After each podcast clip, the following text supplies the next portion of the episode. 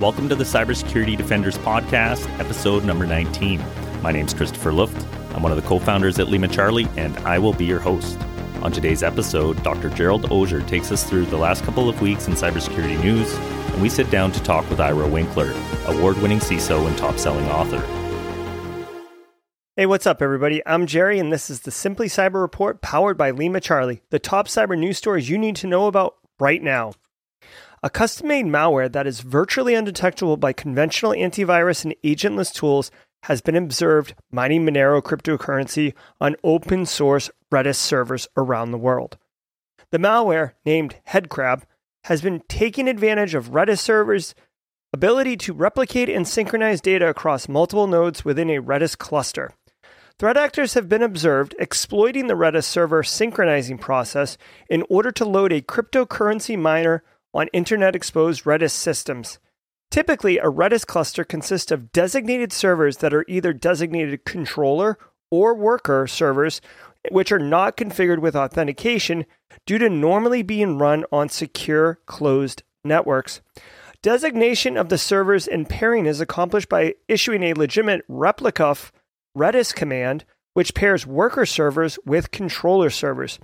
A threat actor can manipulate the process by issuing a malicious replica of Redis command to pair the legitimate worker Redis server and pair with a threat actor controlled controller server to download the Headcrab malware. The malware, Headcrab, is the second Redis targeted malware that cybersecurity researcher firm Aqua has reported in the past months. The best mitigation for preventing the malware from being successful is disallowing the replica of command ensuring the server requires authentication, as well as periodically scanning the Redis configuration files within the environment if all else fails. Remove the server's exposure to the internet will help mitigate the risk of infection. Tracked by cybersecurity firm CrowdStrike, Scattered Spider, which is a separate cybersecurity firm, Group IB, tracks as Roasted Oktapus, has reportedly hit more than 130 organizations have obtained 10,000 credentials in various campaigns. Since early 2023, the Oktapus campaign has been seen deploying a phishing domain impersonating video game makers like Roblox and Zynga, marketing firms MailChimp and Intuit, as well as Salesforce, Comcast, and Grubhub, so the big players here. The majority were found to be designed to mimic Okta login portals, with a small number also impersonating Microsoft. Now, according to CrowdStrike, the group has expanded the usual victim scope from gaming and financial industries, which now includes various technology sector companies. Some speculation has surrounded the group, yet no verification if Oktapus is the same group that hacked the giant game developer Riot Games last month. As the financially motivated group is mimicking Okta login portals, an end user could prevent getting phished and hooked with the proper scrutiny of login portals and only accessing needed web pages. Symantec's threat search team discovered a Russian hacking group named Nodaria, also UAC 0056, and has been using a new Golang based information stealing malware called Graphiron to attack Ukrainian organizations. The info stealer malware has been known to masquerade as an office as Office Template.exe and Microsoft Office Dashboard.exe in order to attempt to hide as a Microsoft Office component. The research team discovered the hacking group using the information stealer since l- at least October 2022 through mid January 2023. Graphiron has been observed to have the ability to read machine GUIDs and retrieve the host name, system info, and user info from the compromised devices. The malware is also known to steal data from Firefox, Thunderbird applications, steal private keys, data from PuTTY, stored passwords, basically all the good information stealing stuff that threat actors want to get a hold of. They can also manipulate file structures to include creating directories, listing directories, stealing files, running shell commands, etc. It's a full featured malware. Typically, the hackers deliver the payloads in spear phishing emails concurrent with the ongoing war against Ukrainian organizations and leadership. And with proper email filtering technologies and training, the malware will not proceed past the filters. So be mindful of that. This is not your friendly artificial intelligence happy helper robot. Qbot, while being fairly aged and has undergone major changes. Qbot, aka QakBot, originally fielded as a banking Trojan, has evolved into malware that can gain initial access to a host or network drop additional malware on infected systems, and perform other activities across a network to include information stealing and facilitate ransomware, to name just a few.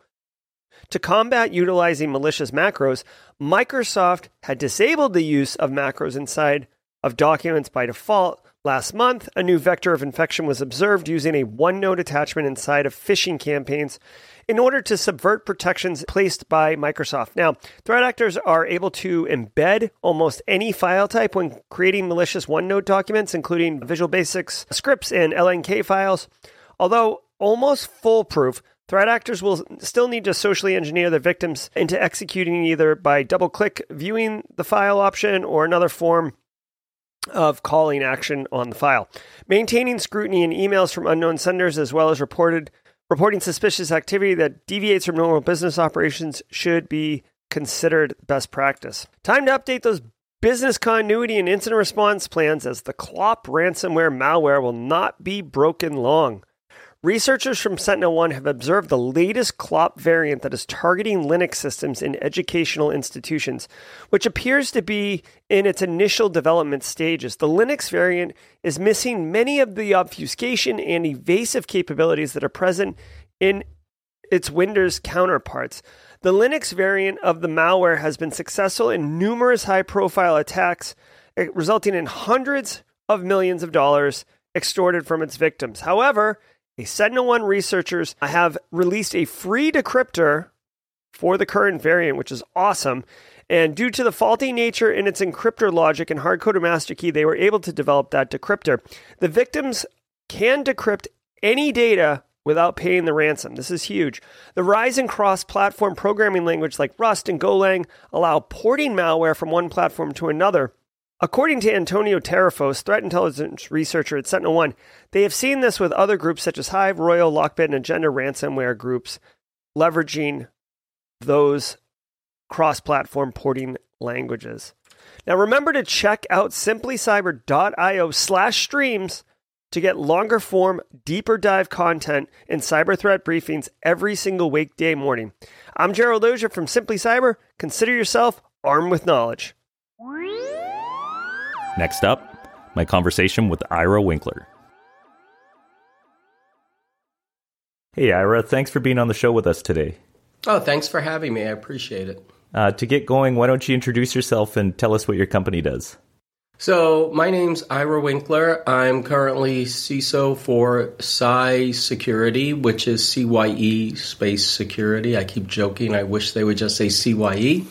I'm the CISO there. We focus on risk optimization. We have a really, really cool platform. That's why I joined the company in helping, actually helping CISOs get the budgets that they need, not the budgets that they typically deserve, which is very little because they can't make the business case for it.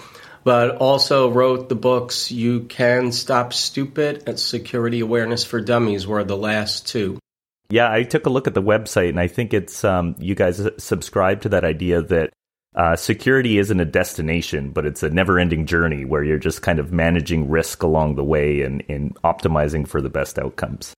Well, base. I mean, that's an you know that's a good way of of highlighting it because really, what I think is cybersecurity is really about risk. You know, I've been saying this since 1996, which was probably dating myself, but I always thought that there's no such thing as security. You know, I joke when I give presentations, I ask people to raise their hands if they're a security professional, then I go, you're all failures.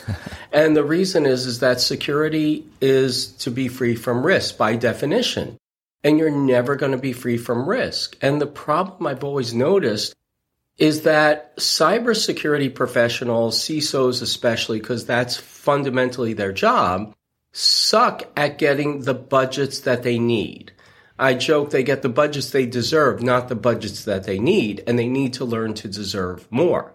Mm-hmm. And the way you do that is like every other group in the company. Like when, for example, if a COO walks in and says, we need to upgrade a factory floor, they're going to be like, well, what does it cost? What's the benefit? And so on.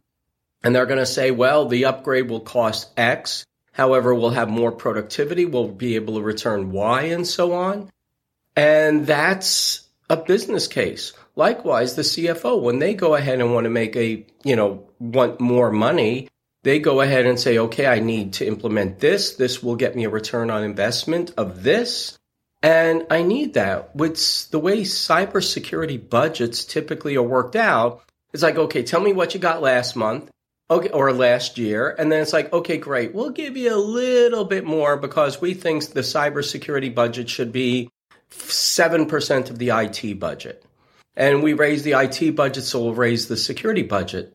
That doesn't make any sense. Mm-hmm because you're not actually making the business case. You're just making a random assumption that somehow cybersecurity is a percentage of IT, which it's not. You know, frankly, you look at a bank, a bank, they don't look at it, the smart banks, I should say, they don't look at it, well, the IT budget's this, so therefore the security budget should be that. The smarter, larger banks are looking at it and saying, wait a second, we do trillions of dollars a day in transactions our cybersecurity budget is protecting those trillions of dollars a day. What we're spending on the IT to get us there is pretty much irrelevant. So we have to go ahead and make the business case of what are we protecting and what's the right amount of budget to put in.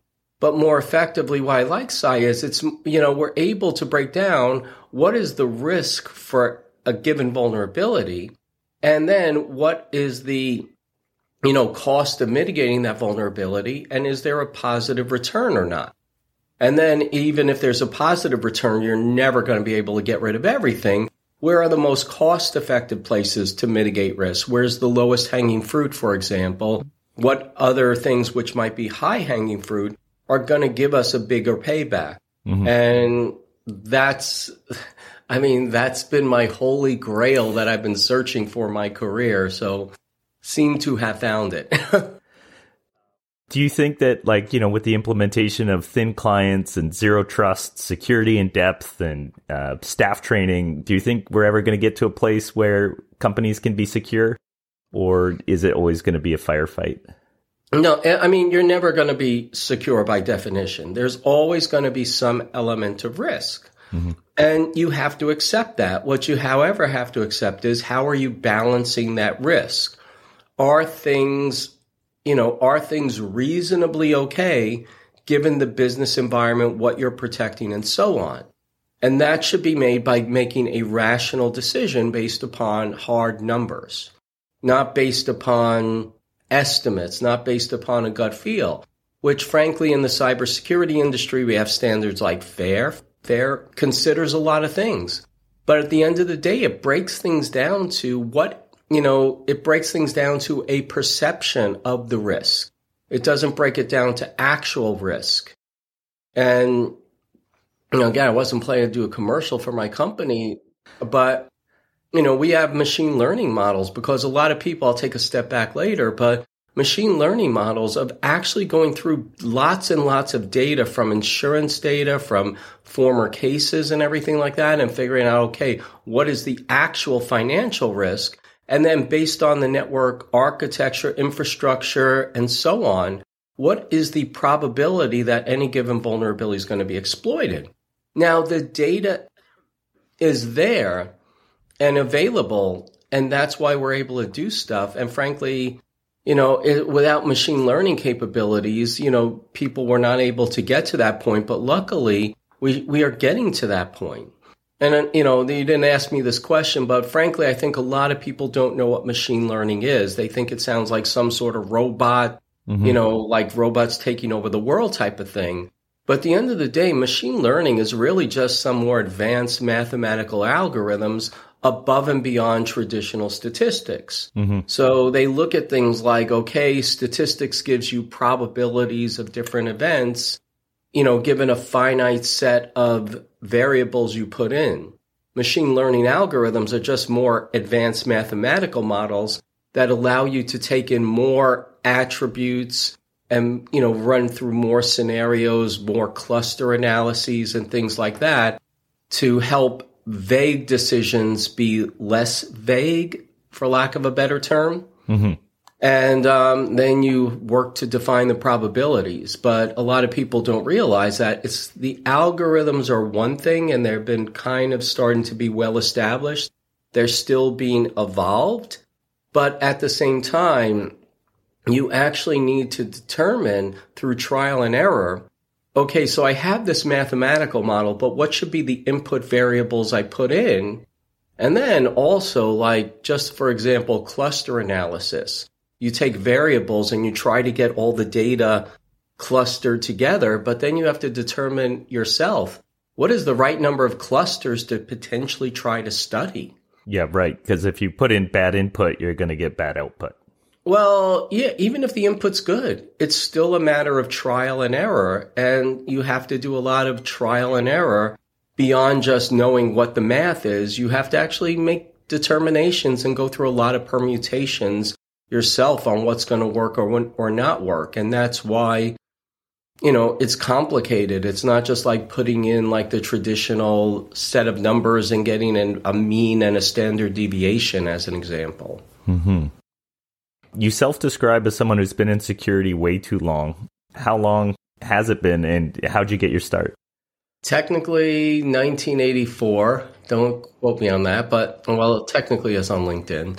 So I started my career at the National Security Agency, got out of college, was hired as a I really I was just hired. I wasn't really hired as anything. And I, they allowed me to interview around. They offered me a few internships and like I didn't want anything to do with computers. I didn't want anything to do with cryptanalysis. And then I took a job which sounded so cool as being an, an intelligence analyst in the National Signals Intelligence Operations Center, which is NSA's pretty much the nerve center where all of the reports go into, all the reports technically go out of, and, you know, where crises are monitored around the world and so on. I thought that sounded awesome. And God, did I hate that job so much. I thought I couldn't hate computers any more than I hated that job. And I reapplied for the computer intern program and got into that. And that's where I was cross trained. And then ironically, when I said I wanted nothing to do with computers, I wanted nothing to do with cryptanalysis because I didn't want to look at ones and zeros all day. My first thing they put me into was programming supercomputers to do cryptanalysis. it was quite the irony. Yeah. They really wanted to see how much I hated my other job, I guess. But um, anyway, from there, my career pretty much took off was there a lot of threats back then? I know everything was wide open. I've read a little bit about the history of the NSA, and, and I know there wasn't really the uh, realization of the threat that uh, cybersecurity had at that point. Did you kind of see the evolution of the bad actors? Did it go from mischievous hackers to like nation states, or was there always a threat from nation states? Well, there was always a threat, and there, well, frankly, there was always a threat from nation states. That's a given. Like NSA like people were starting to criticize, you know, what happened was, and you have to understand, like really delve into the hacker culture. Like a lot of people would not remember, like the initial is called, I think they call it the hacker crackdown in 1991. What happened was the the the pretty much the national phone system in the United States on the East Coast went down, and everybody thought it was because of hacking. It was actually because of a two line coding error that took took it down, but the, you know, the FBI thought it must be hackers. So they went after them.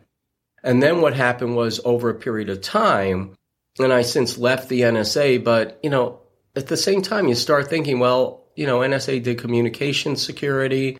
You know, computers were just a different form of everything moving to communication, you know, communications moving to the internet, computers and everything. So it was a national, natural evolution for people or intelligence agencies and criminals to follow that. And maybe early on there was some sign of criminals looking into this sort of stuff, but apparently, you know, they started doing, and this is, again, you'd have to, you know, hopefully this isn't like talking down to people, but you have to understand like there were the eligible receiver exercises in the mid to late 1990s where they had NSA hackers simulate attack, computer based attacks against military assets, like supposedly rendering a ship at sea useless, things like that, mm-hmm. taking down the telephone system into the Pentagon and all communications into the Pentagon. And that's critical because frankly, 90% of all military communications went through telephone lines. Mm-hmm. You know, there weren't leased lines and there probably still are not leased lines. So it really, you know, military communications were just encrypted communications that went over normal telephone lines or whatever the case is. So anyway, when you start looking at it, were criminals always on board or who was looking at it? There was always this evolution NSA has kind of always been there. And then you look at like the history, you hear about the quote unquote equation group that started somewhere around the year 2000 ish or so and all of their successes. But you start looking at where nation states have gone. Yes, I mean, frankly, all the nation states tend to be rather egregious on where what they've been doing with regard to attacking personal, business, things like that, and so on. You've advised or held leadership positions at some very notable companies, uh, HP, Walmart, Cylance. For someone early on in their career who has this level of ambition, uh, what advice can you give them? How does somebody go from researcher or analyst to someone writing security policies for Fortune 100 companies? So what I tell people, and this is like against eh, what all what people want to hear, but frankly, I didn't start out in cybersecurity doing cybersecurity. Even when you look at, for example, when I worked at NSA doing cryptanalysis, I didn't look at as doing cybersecurity. I just looked at it like I was programming computers that just happened to be breaking, you know, nation state level codes and things like that. And it was just great learning how to program. I did system administration. I did crappy jobs like adding printers to networks. God, if you can add a printer to the network, you are like a god. Too many people think I don't want cybersecurity to be an entry level position. You know, people are going to hate me for that, but honestly, in order to secure something, you should know how it's used, how it's operated. You should have experience being an admin, and then you get the experience of knowing, okay, now that I've been an admin for so long, now I know how to implement, you know, secure users. Now I know how to set permissions. You know, if you don't know how to code, how are you going to tell, you know, what gives you the right to tell people how they should be coding their software securely? Mm-hmm. You know, there's so many fundamental issues that people need to learn the fundamentals in order to learn how to do the fundamentals securely. And the more you have a broad swath of experience, the better you're going to be in cybersecurity. Frankly, it's not just, you know, it's not just the fact that you have a technical breadth. You also get a business breadth. You learn how to talk to people. You learn the aggravation that the developers are going through. You learn why these stupid things are done. You know, I use the analogy that, you know, somebody was saying, oh, there's all these stupid laws. Like, you know, you can't ride your horse on a highway. The reason there's a law that you can't ride your horse on a highway is because, you know, somebody did that and there was no law against it. So they made a law for it. Yeah. They didn't just sit around and that, well, most of the time, it's not like San Francisco, but they don't just, you know, most people don't just sit around thinking of stupid laws, or at least they didn't you know, they did things based on reaction. And a lot of these stupid things people think developers, admins, and everybody else are doing, there's reasons. Like, for example, I remember I was once um, early in my career, I was doing firewall assessments, and I sent out a firewall, I sent out a survey sheet, and then I got it back and I had to call up the admin who filled it out. I go, Excuse me, I think there's a problem here. You know, um, when I got your form back, it said pretty much you allow everything in and everything out. I didn't want to know what you can let in and can let out. I want to know what you are letting in and are letting out. And the guy was like, Oh, I let everything in and everything out. I'm like, You have a router, not a firewall in that case. He's like, Well, here's the issue. He goes, What happened was when we first got the firewall, I set everything, I locked everything down. And then I kept getting complaints and I kept I kept making exceptions based on the complaints that were reasonable. And then he's like, one day the CEO was upset, and again dating myself. The CEO was upset he couldn't get to his AOL account, and I got yelled at. Then I just let everything in and everything out. I haven't got a complaint since. and until you've worked as an admin to understand these things, until you've worked doing all these crappy jobs, you know, which frankly are a great learning experience, it helps you bring breadth and depth into what you can do in cybersecurity. And it allows you, if you're going to be a senior security, you know, cybersecurity person at a large organization, you have to understand the crap the cloud organizations are going through. You have to understand the crap that, you know, the supply chain people are going through. You have to understand all these different things in the business purpose. And you can't get that if you bury your whole career in cybersecurity. I've often heard that the help desk is the right place to start if you want to uh, go far in cybersecurity. Well, that might be a little bit too basic. I'll, I'll just say it that way. A lot of the work you've done is enabling companies to do business while staying secure. Uh, what is the common thread when you come into contact with a new organization?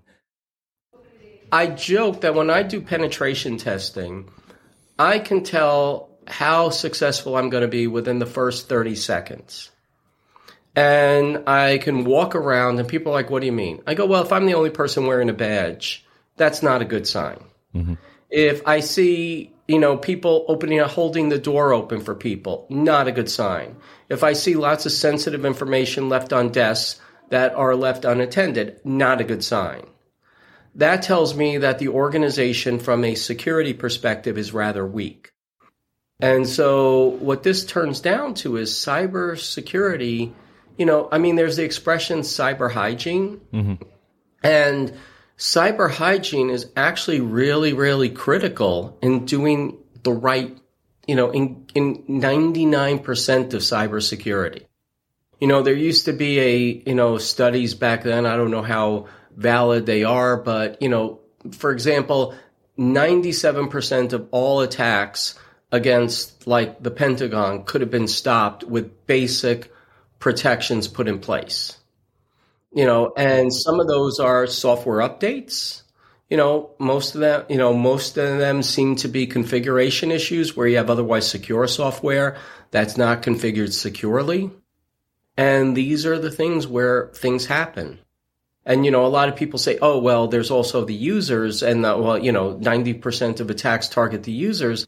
I go, the problem is I mean, there's there's a uh, a meme that's going around LinkedIn and other places, and they show an airplane, and it has the story that you know engineers surveyed where World War II planes were shot up, and they went ahead and said, well, all the planes came back with bullet holes here, here, here, here, here, here, and they said, okay, well, we've got to go ahead and secure those better. It's like, no you have to secure where there's no bullet holes.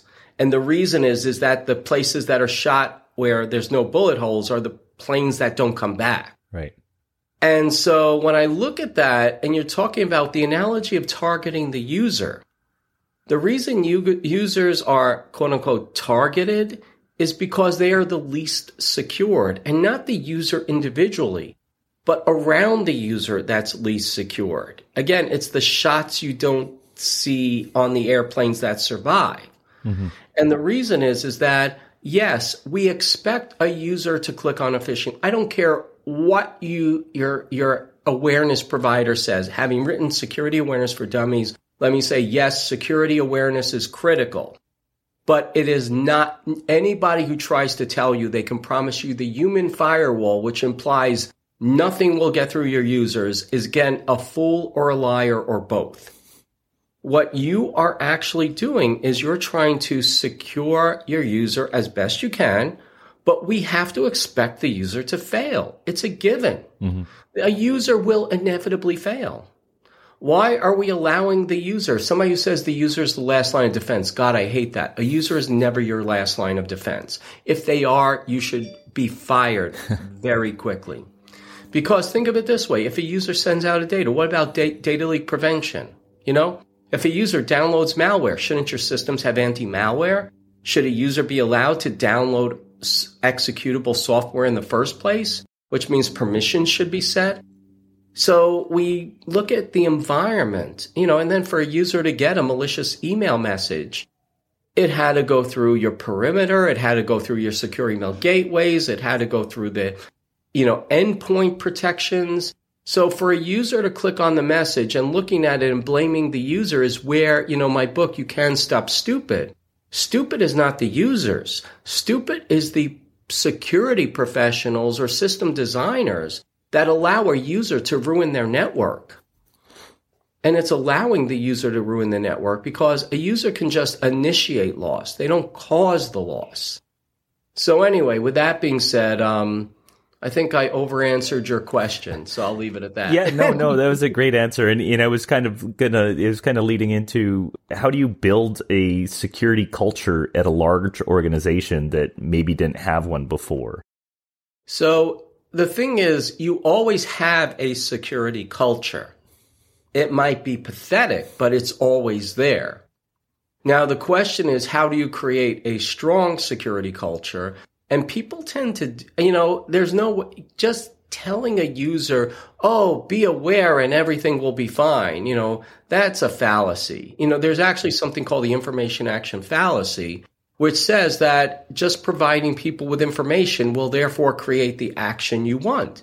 Again, fallacy if everything if it was that easy you know people just need to know to eat less and exercise more we'd never have a case of obesity again yeah you know it takes more than that and what it means is yes we first off have to go ahead and provide a technical infrastructure that supports a foundation for a practical culture that's number 1 but you also have to have management and enforcement a lot of people think, oh, I don't want to blame the user. I don't want to punish the user. Honestly, you have to at many levels.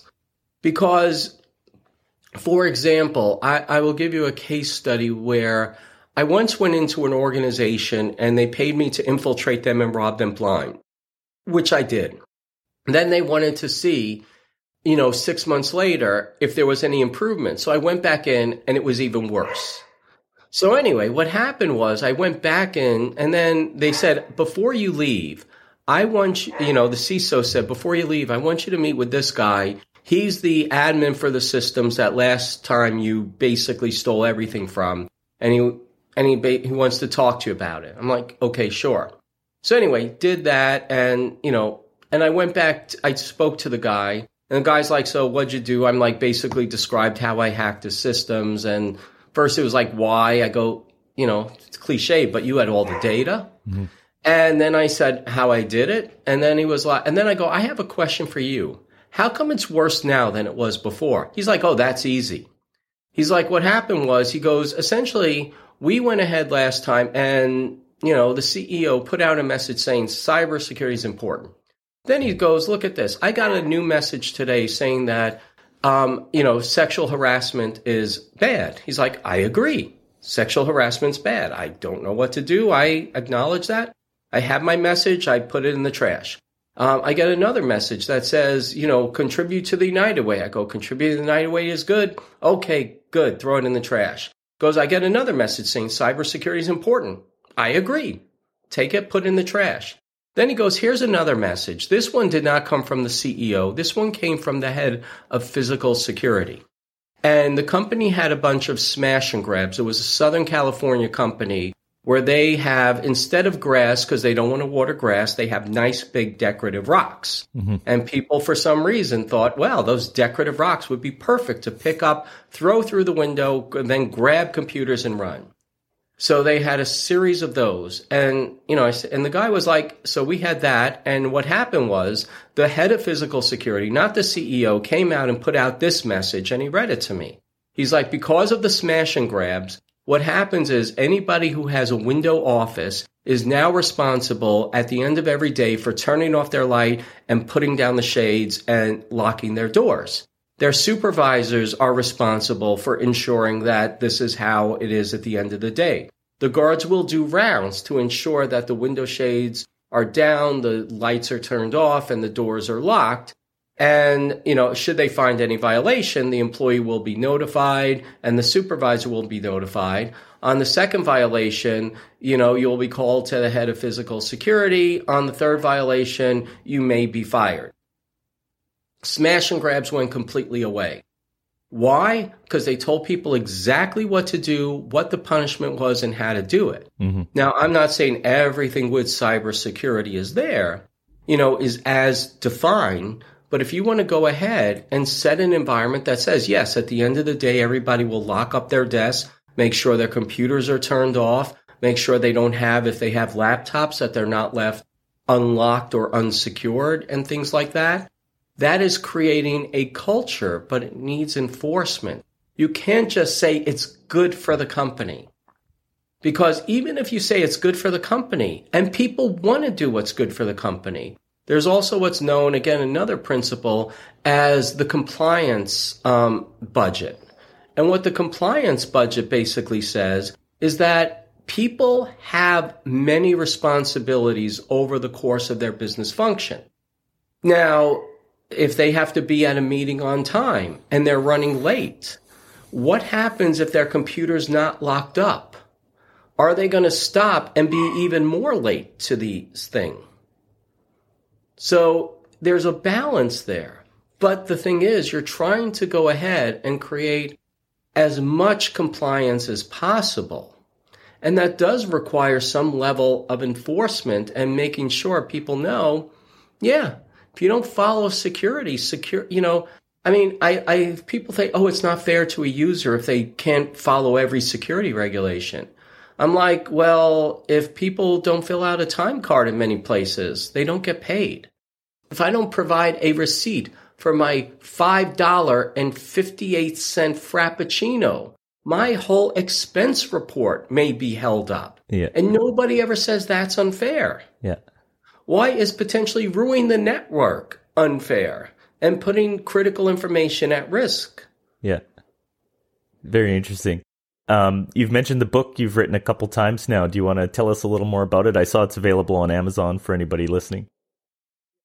So I have, um, well, three books are currently available. Technically, three and a half. I, I joke, but um, so first one is advanced persistent security. I wrote that with a, my my co-author was the co-host of the IRARI report. But anyway, that focuses on how to put a comprehensive cybersecurity program together. You know, advanced persistent security was a joke on advanced persistent threat. It's a fundamental cybersecurity book, was nominated for the Cybersecurity Canon Award, and so on. My more recent books, uh, You Can Stop Stupid, which basically talks about how human actions can initiate loss and how to proactively mitigate the loss from being initiated and then also proactively expecting a loss to be initiated and how to prevent any resulting damage. So that's um, You Can Stop Stupid, and that's a really good book. And then um, Security Awareness for Dummies is one of the four dummy series and how to create a security awareness program. My half a book, as I joke, is Cybersecurity All in One for Dummies that um, the dummies people took out, you know, the more valuable portions of security awareness for dummies and threw it in with a couple with five other books to call it cybersecurity all in one for dummies more expensive and i just like my original book best but that's a separate thing Interesting. While researching for this interview, I was looking through your LinkedIn profile and I noticed you're a member of the Explorers Club. Can you please tell me more? So, the Explorers Club is a group. I mean, frankly, I was like one of those things. I was honored to be able to join. And um, the Explorers Club includes people who like have explored the world and like, you know, astronauts, people who, you know, like James Cameron finding the Titanic, you know, people who go out and do research and surveys and I don't want to say they're Indiana Joneses. That gives people the wrong impression, but there are some people who do some really cool things. And um, I became a member. I mean, I, have done a lot of work regarding my scuba diving, where I'm a, you know, I was a volunteer diver at the National Aquarium in Baltimore. I was a volunteer diver for Chesapeake Bay Foundation or Magothy River Association, which was kind of off the Chesapeake Bay, and became a scientific diver, pseudo certified. And um, I also created a kids travel show, which basically went to different zoos, museums, aquariums, and other family destinations and allow and had a couple of kids tour the places and then get behind the scenes and that qualified me for the explorers club of helping to dwell out science and things like that. But oh, that's that's really cool. I've I've always had a fascination with the uh, golden age of polar exploration, and so that really caught my attention when I saw it. Yeah, I, I actually had a chance to go to the Explorers Club in New York for their their Christmas party, and you could see some of the pictures that they have, some of the things that have been, re- you know, like the explorers have come and returned there, and you know, given little artifacts to and things like that. They have obviously have the polar expeditions prominently featured in a couple of different places, but it's cool. oh, right on. Um, and yeah, so this is the last one I have for you, and I ask this one of everybody on the show. It can be as wide or as narrow as you want. Um, do you have any predictions for the future? I mean, my only prediction for the future I can safely make is more of the same but different. You know, when I look back at the whole of, you know, I'm talking about cybersecurity, when I look back at cybersecurity, you know, you look at all the current attacks that we have, and frankly, a lot of them have just been different variations of like the Morris worm. Mm-hmm. You know, and I and even the Morris worm was a variation of something else. But you know, you look back in nineteen, I think it was nineteen eighty eight. Robert Morris, a graduate student from Cornell University, whose father was ironically chief scientist at the National Security Agency's InfoSec division. Um, he wrote a paper, you know, well, or he basically took research. He said it was an accident. I don't believe it, but anyway, I don't. It's, it's irrelevant now. Um, where he basically found vulnerabilities that were discussed theoretically. In other words, known vulnerabilities, put it together in a tool, and got released and shut down at the time what was a third of the internet. Wow. Now imagine that happening now. But think about what that essentially was. It was essentially a set of known vulnerabilities that were exp- written into malware that were released. You start thinking about computer viruses and things like that. Well, it's kind of a computer virus, but they're just different ways of releasing the same things. Now people are taking similar types of attacks and focusing it and making that into extortion ransomware, potentially DDoS attacks, much like the Morris Worm attack was, and so on. And when I look at what's going to happen in cybersecurity, yeah, I look and the criminals are going to follow the money, which is nothing new. You're going to look and see, okay, there might be some nation state attacks trying to take down infrastructure, kind of like uh, what the Morris Worm would have done if infrastructure was on the internet at the time and so on. So again, more of the same, just different. Awesome. Well, thank you so much for taking the time to talk to me today. I, I really enjoyed the conversation and uh, I hope everybody goes out and buys your book. No, I appreciate that. I, I strongly endorse those books, but thank you. I thanks for the time.